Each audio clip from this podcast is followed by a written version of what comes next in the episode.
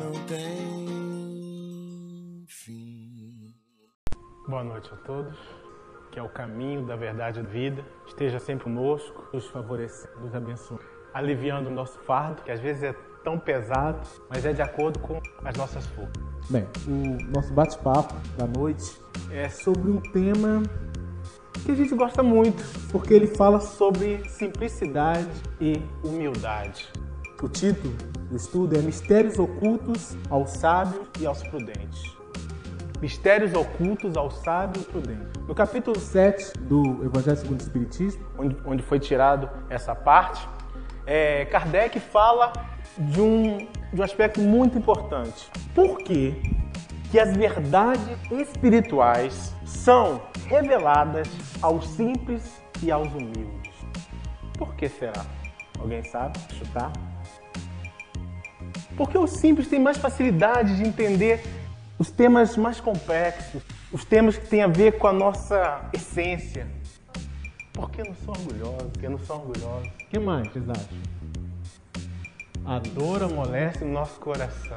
Quando a gente é simples e humilde, a gente dá mais valor à dor. Não que a dor não corpo os orgulhosos, mas às vezes o orgulhoso, o que é orgulhoso, ah não, isso aí passa e tudo mais, né? Não tenta aprender com a dor, né? Diz os, os espíritos que a dor é uma suave bênção. Às vezes a gente entende assim, às vezes a gente lastima, né? Às vezes a gente se queixa, mas a dor realmente, a dor, se você for lá no fundo, ela tem algum pontinho que ela vai te ensinar. E vai te ensinar e vai te ajudar a se renovar, que é o mais importante. Muito bom. Né? Os orgulhosos têm dificuldade de entender as grandes verdades. Por causa do orgulho? Sim, com certeza. E porque geralmente quem é orgulhoso não faz um, um exercício que é essencial. Esse exercício é de conhecer. Se você não se volta para dentro de si, você nunca vai deixar de ser orgulhoso. Você nunca vai, de... você nunca vai ser humilde. Mas como que eu faço para me conhecer? E eu peguei, todo mundo já leu o livro dos Espíritos, na pergunta 919, item A, Kardec pergunta aos Espíritos e Santo Agostinho responde a Kardec a seguinte pergunta que tem a ver com isso.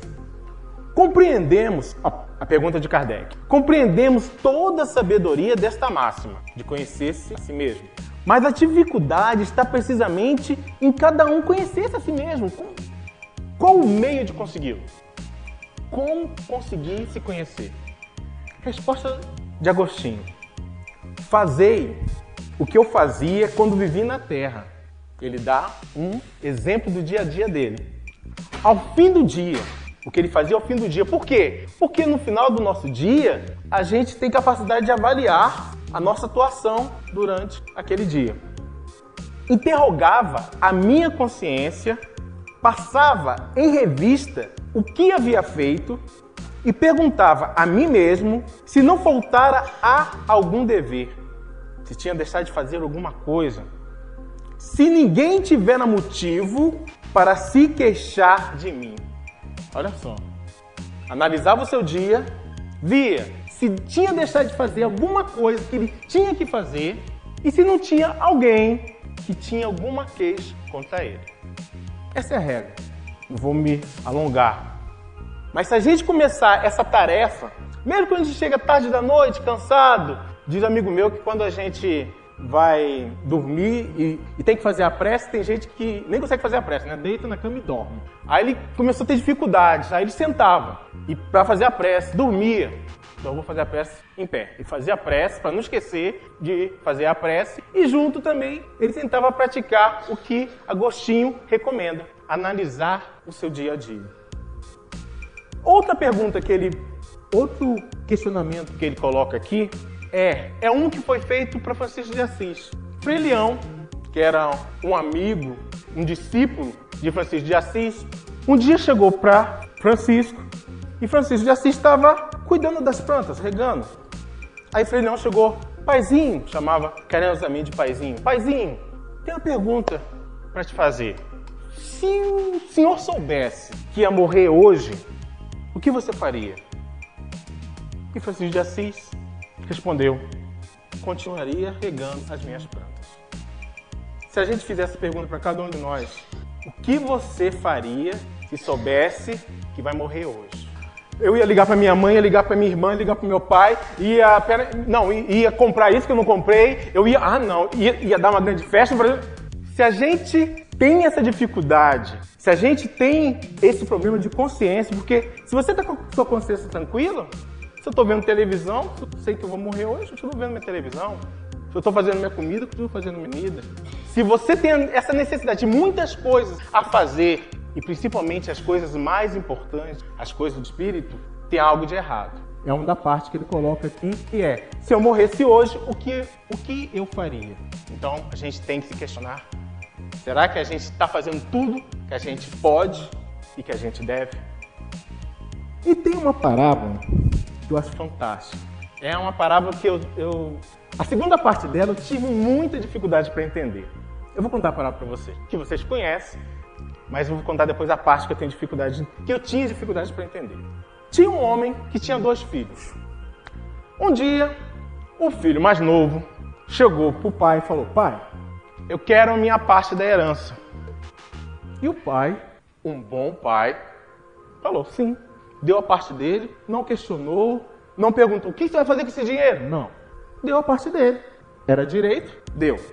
O filho pegou aquela quantia de dinheiro e saiu para um lugar bem longe. E lá gastou o dinheiro dele com bebida, farra, mulheres. Se tivesse droga naquela época, tinha sido drogas, também foi. E o dinheiro foi se acabando, porque ele não guardava, só gastava, gastava, gastava. Um dia o dinheiro acabou, ele não tinha nem como comer. Ele foi morar onde? Junto com os porcos. Naquela época, o porco era imundo. Então a pior coisa que alguém poderia fazer na vida é morar com os porcos e comer a comida dos porcos. Imagine comer a comida dos porcos. Pois bem, e chegou um dia que ele caiu em si. Conhecesse a ti mesmo. Caiu em si. Olhou para dentro de si e falou: Meu Deus, eu tô aqui nessa situação e nem os empregados do meu pai estão em situação pior do que eu tô aqui. Eles têm comida, roupa, tudo do bom e do melhor. Eu vou voltar para casa e vou dizer a ele o seguinte: eu não sou digno de ser seu filho. Eu prefiro ser um empregado seu. Levantou-se, é o que está lá, olha só, levantou-se. Estava em sofrimento, mas não se deixou abater pelo sofrimento. Levantou, vou lá, coragem. Tem que ter muita coragem para você voltar e pedir perdão para o pai, reconhecer que errou. Olha só que barato. Pois bem, continuou ele, voltou. Quando ele estava chegando a uma certa distância, uma grande distância, o pai dele enxergou de longe. Eu fico imaginando que o pai dele deveria ser aquele pai que todo dia devia chegar na janela e dar uma espiada na janela para ver se o filho ia voltar. Porque o pai vê de longe o filho querido depois de tanto tempo, é porque todo dia ele procurava o filho com aquela esperança. Pois bem, ele olhou de longe, viu o filho, desceu todas as escadas, saiu correndo, cena de novela, de final de novela. Saiu correndo, pulou no pescoço dele, beijou e falou: Meu Deus, que maravilha! Só que o, o rapaz ainda falou: Pai, pai, pai, calma, calma, calma. Olha, eu não sou digno de ser seu filho. Eu prefiro ser um servo teu. Aí o pai falou: Meu Deus, que isso? chamou todos os empregados, falou o seguinte: ó, traga uma roupa nova para ele. Ele estava todo, todo sem roupa, com a roupa rasgada, né? Eu quero que traga uma túnica nova. Eu quero que traga um anel novo. O, o anel ele simboliza que ele é da família. Ele pertence àquela família na época. E eu quero que também traga uma sandália para ele, porque os empregados andavam descalços. Como ele estava descalço, ele quis mostrar para o filho que ele continuava a ser filho.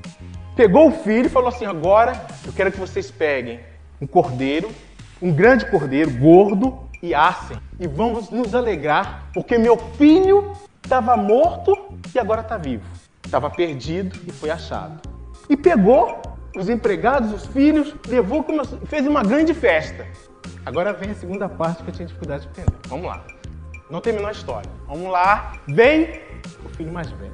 Vem andando calmamente, tranquilamente. E quando de repente ele vê aquela festa.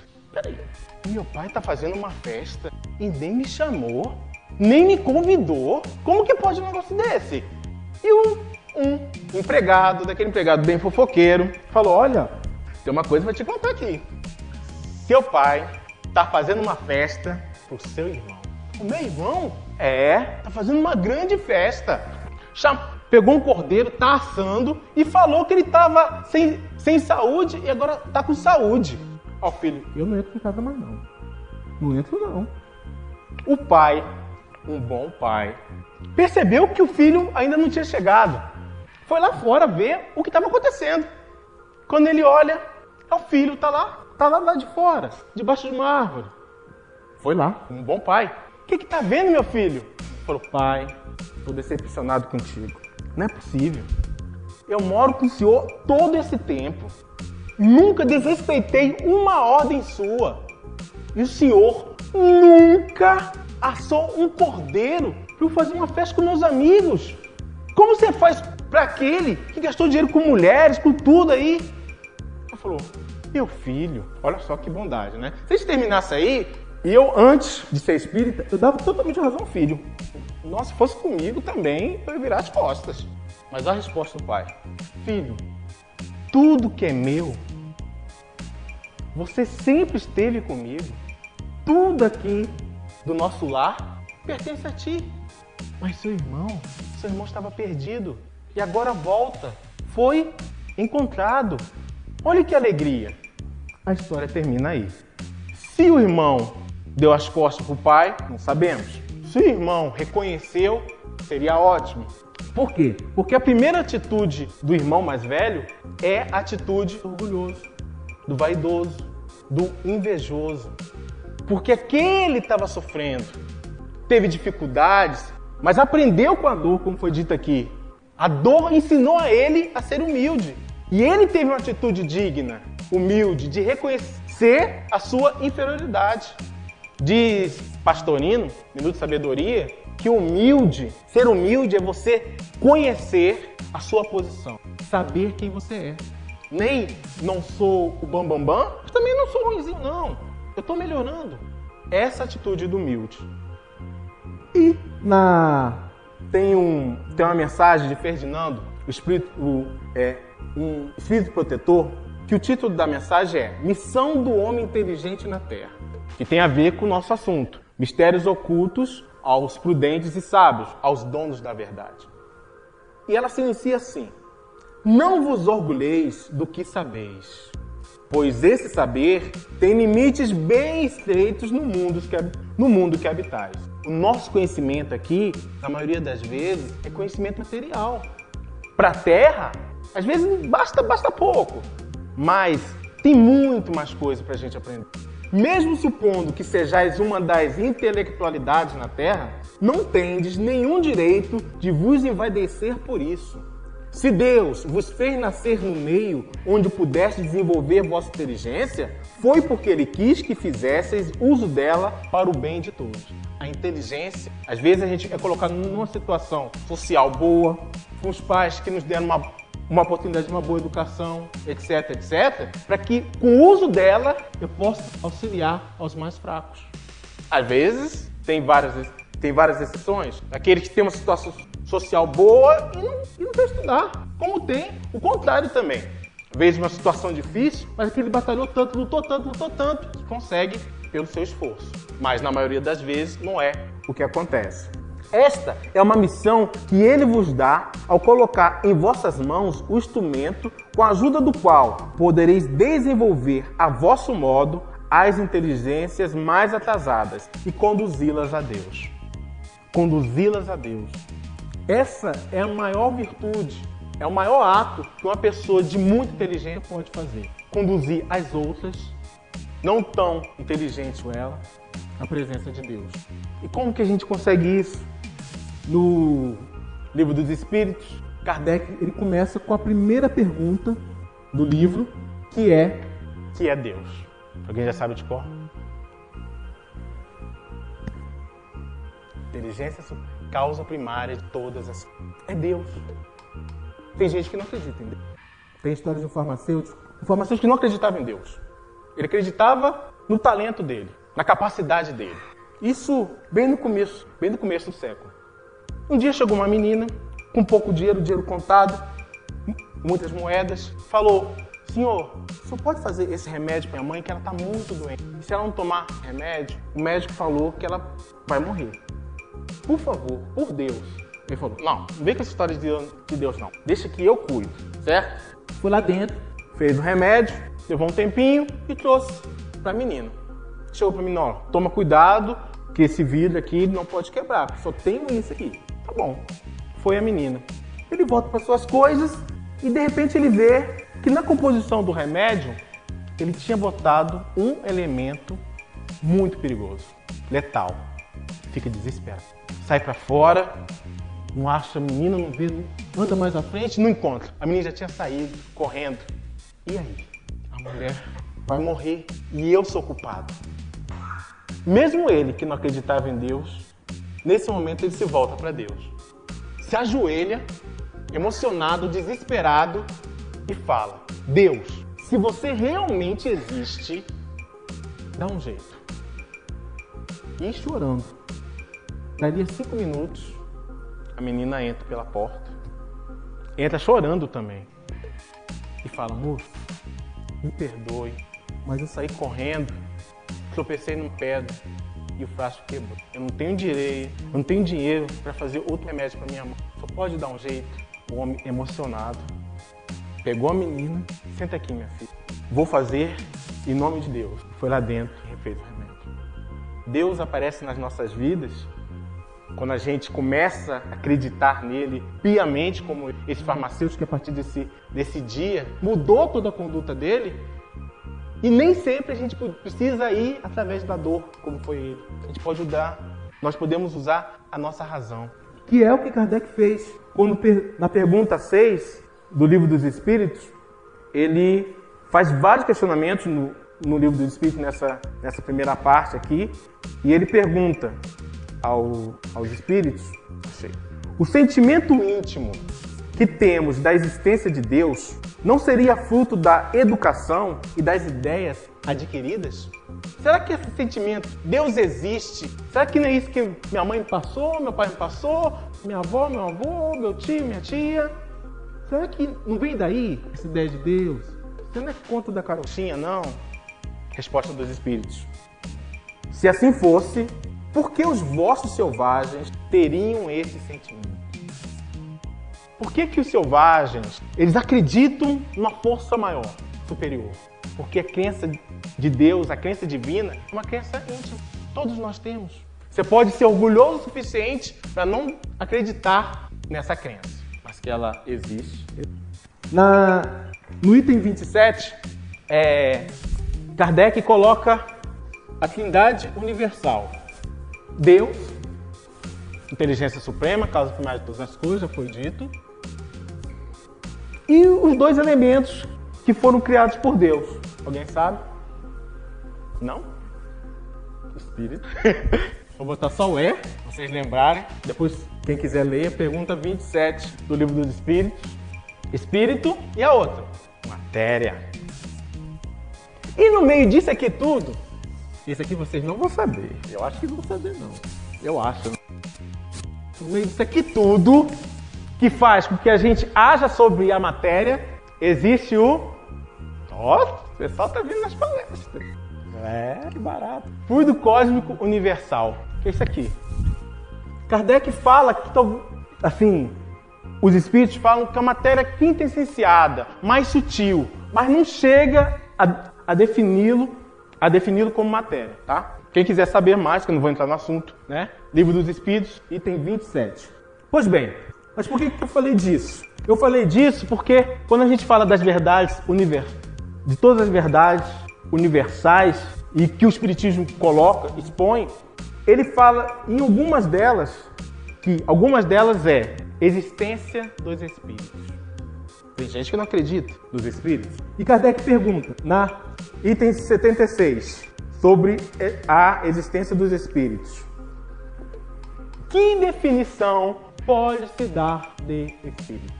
Alguém quer chutar? Princípio inteligente? Vamos ver, resposta.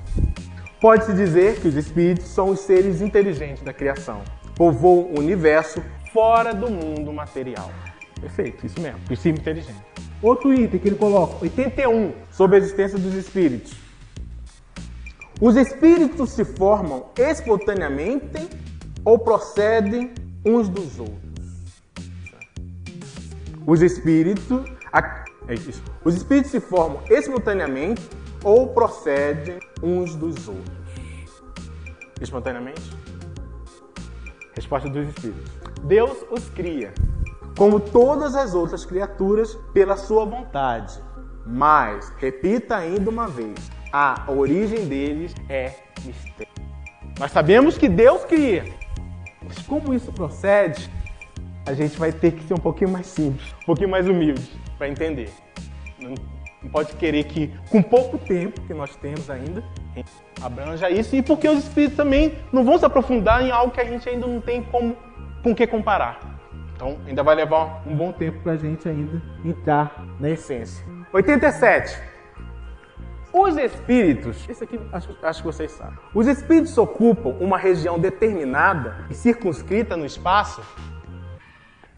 Antigamente a gente acreditava céu, inferno, purgatório. E aí? Não?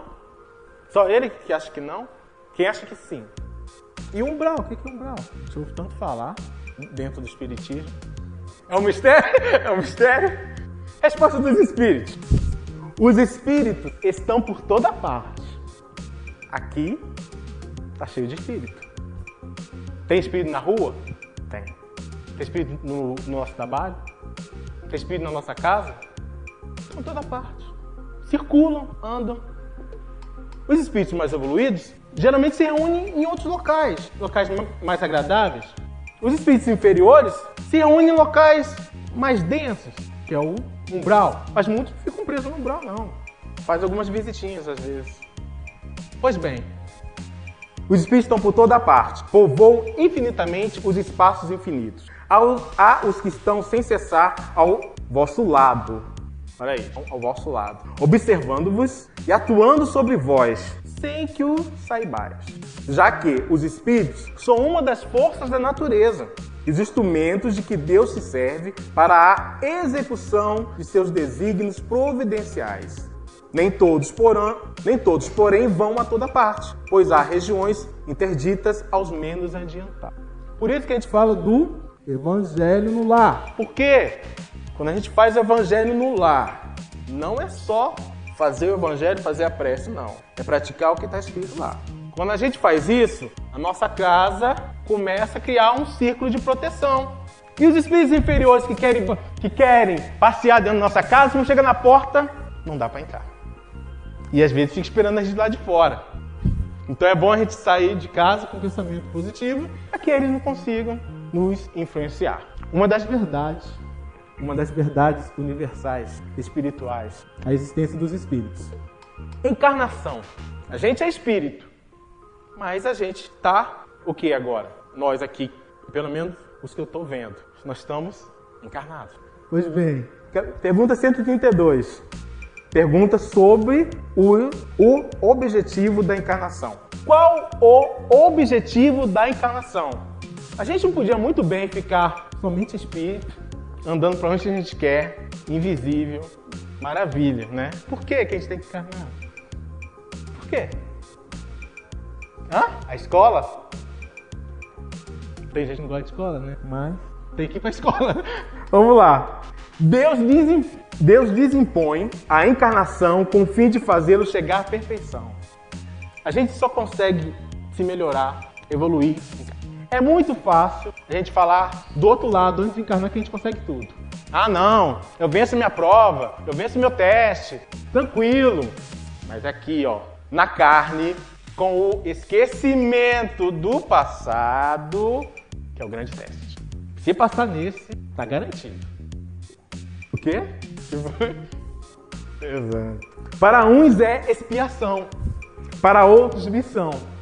Expiação diz Richard Simonetti, Que expiação, para você saber se você está em provação ou expiação, é que expiação a gente sofre reclamando. Provação quando a gente não reclama mais. Então a gente pode transformar uma expiação em provação. Quando a gente vive se questionando, ah, isso é tudo difícil. Ah, meu marido não presta. Minha esposa, ai meu Deus. Meus filhos, meus filhos são meu karma. Vive reclamando porque expiação. Agora, quando o filho enche o saco da gente, a gente, os filhos são maravilhosos. Mas não, mas isso não é só da boca para fora, não. É dentro. Tá beleza. Então você tá melhorando, evoluindo. Vamos lá. Outra verdade. Morte. A gente vai desencarnar. Tem gente que acha que não vai desencarnar. Vive querendo viver até os 80, 90, 100 e não vai passar. Não, e vou, e vou conseguir mais. Não tem jeito. Todo mundo vai desencarnar. Você pode adiar, mas ela vai te pegar. A morte pega. Vamos lá. 149. Pergunta dos, do Kardec para os espíritos sobre a desencarnação, que é uma verdade nossa encarnada. Em que se torna alma no instante da morte? Volta a ser espírito. Isto é, retorna ao mundo dos espíritos. Isso é fácil. Pergunta 152. Que provas podem, que, prova, que provas podemos ter da individualidade da alma após a morte? Como que a gente prova que a gente vai desencarnar e continuamos a existir? Resposta dos Espíritos. Não tendes essa prova nas comunicações que recebeis?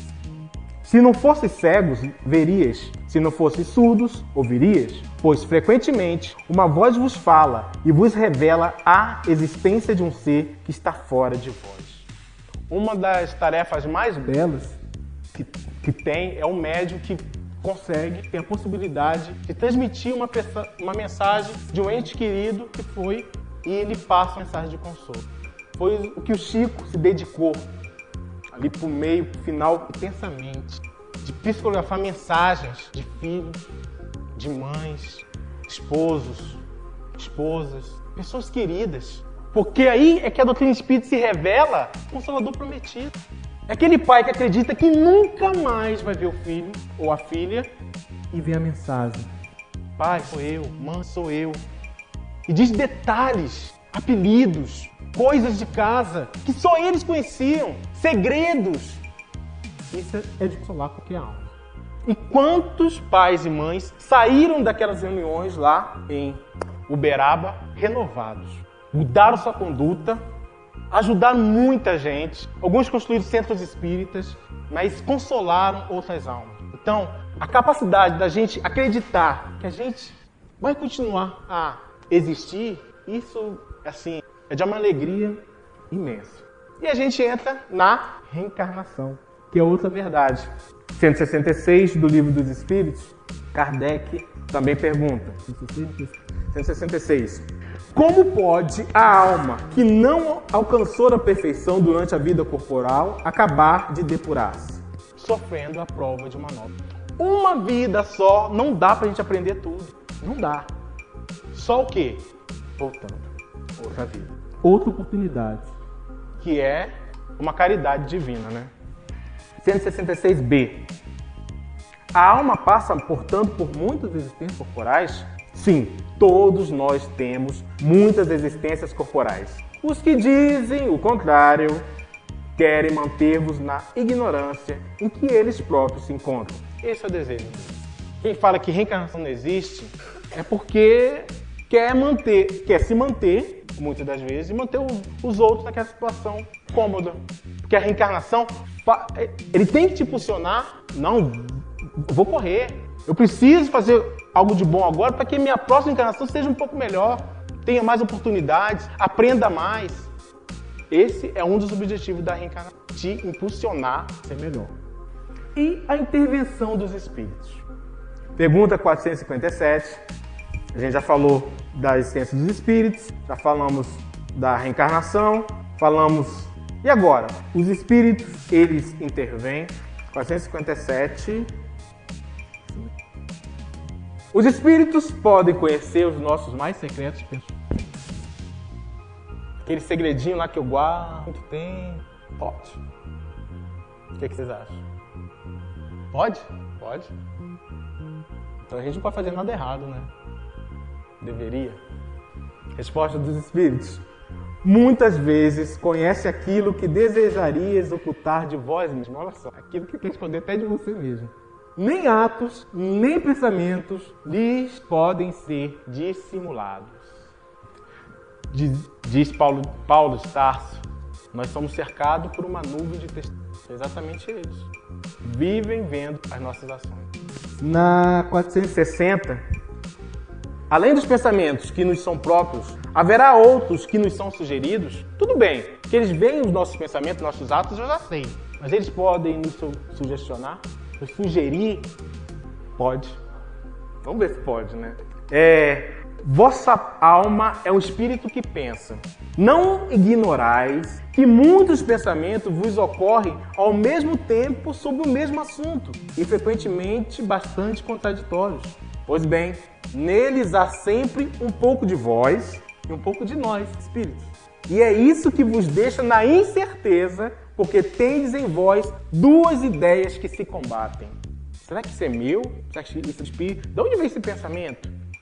É muito comum, a gente, a gente sente pensamentos diversos. Às vezes a gente está tranquilo aqui, com vontade de me matar. Fala, peraí, me matar? Nem tô triste comigo mesmo, tô em depressão, tô feliz, alegre. Por que vontade de me matar?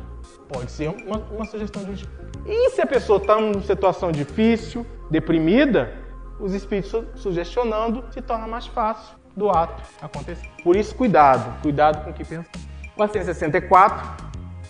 Como distinguir se um pensamento sugerido procede de um bom ou de um mau espírito? Eu sei que eles me sugerem, mas como que eu vou saber se é um espírito de gente boa ou é aquele que não gosta muito de mim? Como que eu sei? E aí? Pelos pensamentos?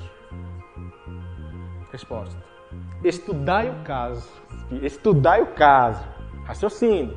Os bons espíritos só aconselham o bem cabe a vós distinguir. Nosso anjo da guarda não vai falar pra gente.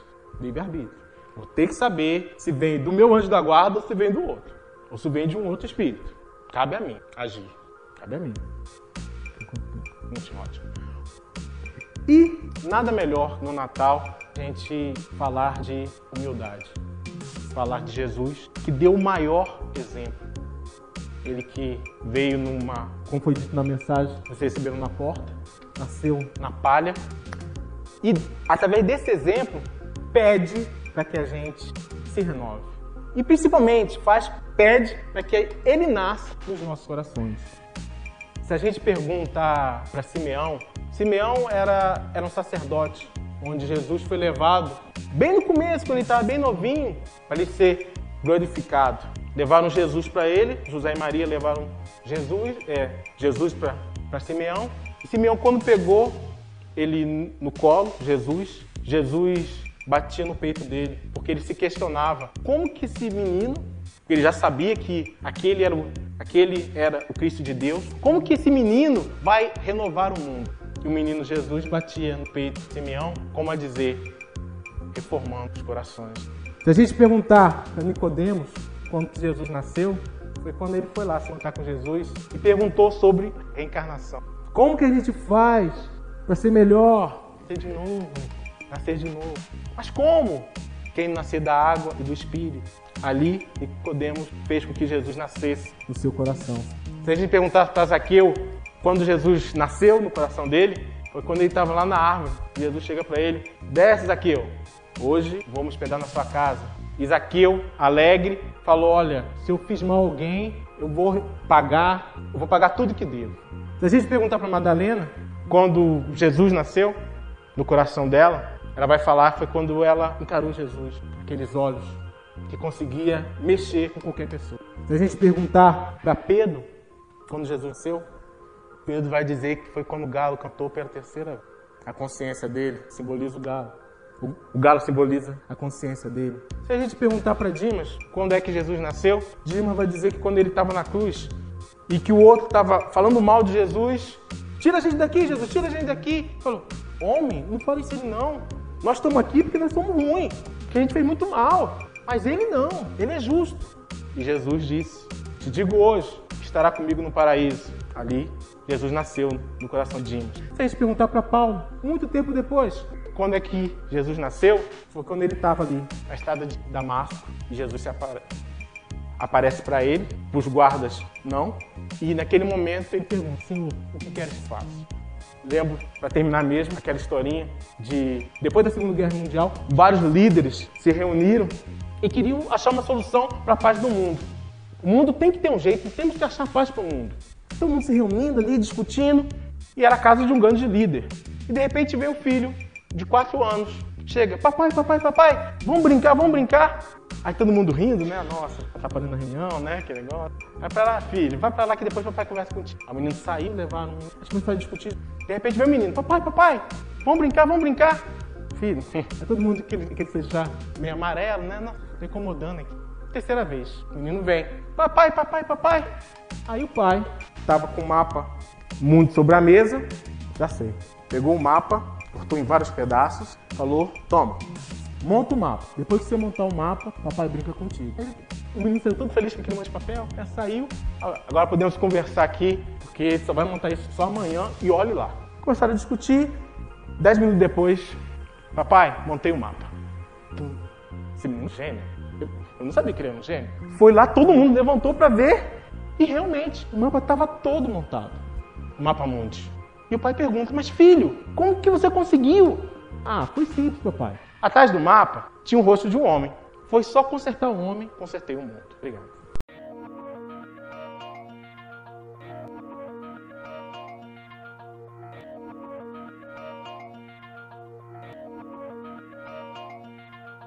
Não tem